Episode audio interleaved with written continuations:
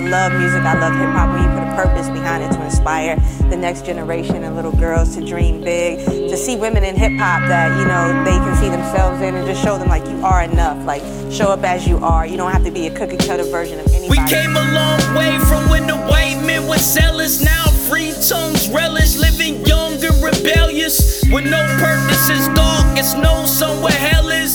The devil successful in enhancing our failures. 1950 lynching cycle of Willie lynching.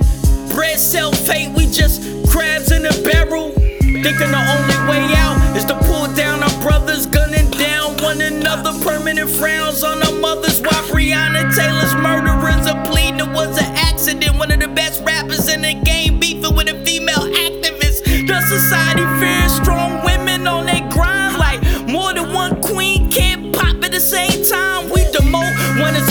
is a gesture to anoint one is your majesty. We tear down Nikki, the uplift Rapsody. Stop trying to control the narrative. Women are multifaceted.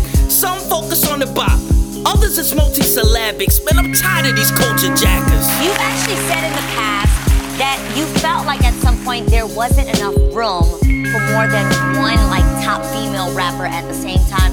Has that changed for you now? Yeah, definitely. I think we're moving in the right direction. You know, it's a time when you see a lot more females in hip hop, whether it be myself, Cardi B, Megan Thee Stallion, uh, the Kaylee 47. I could go on and on, on and on, on.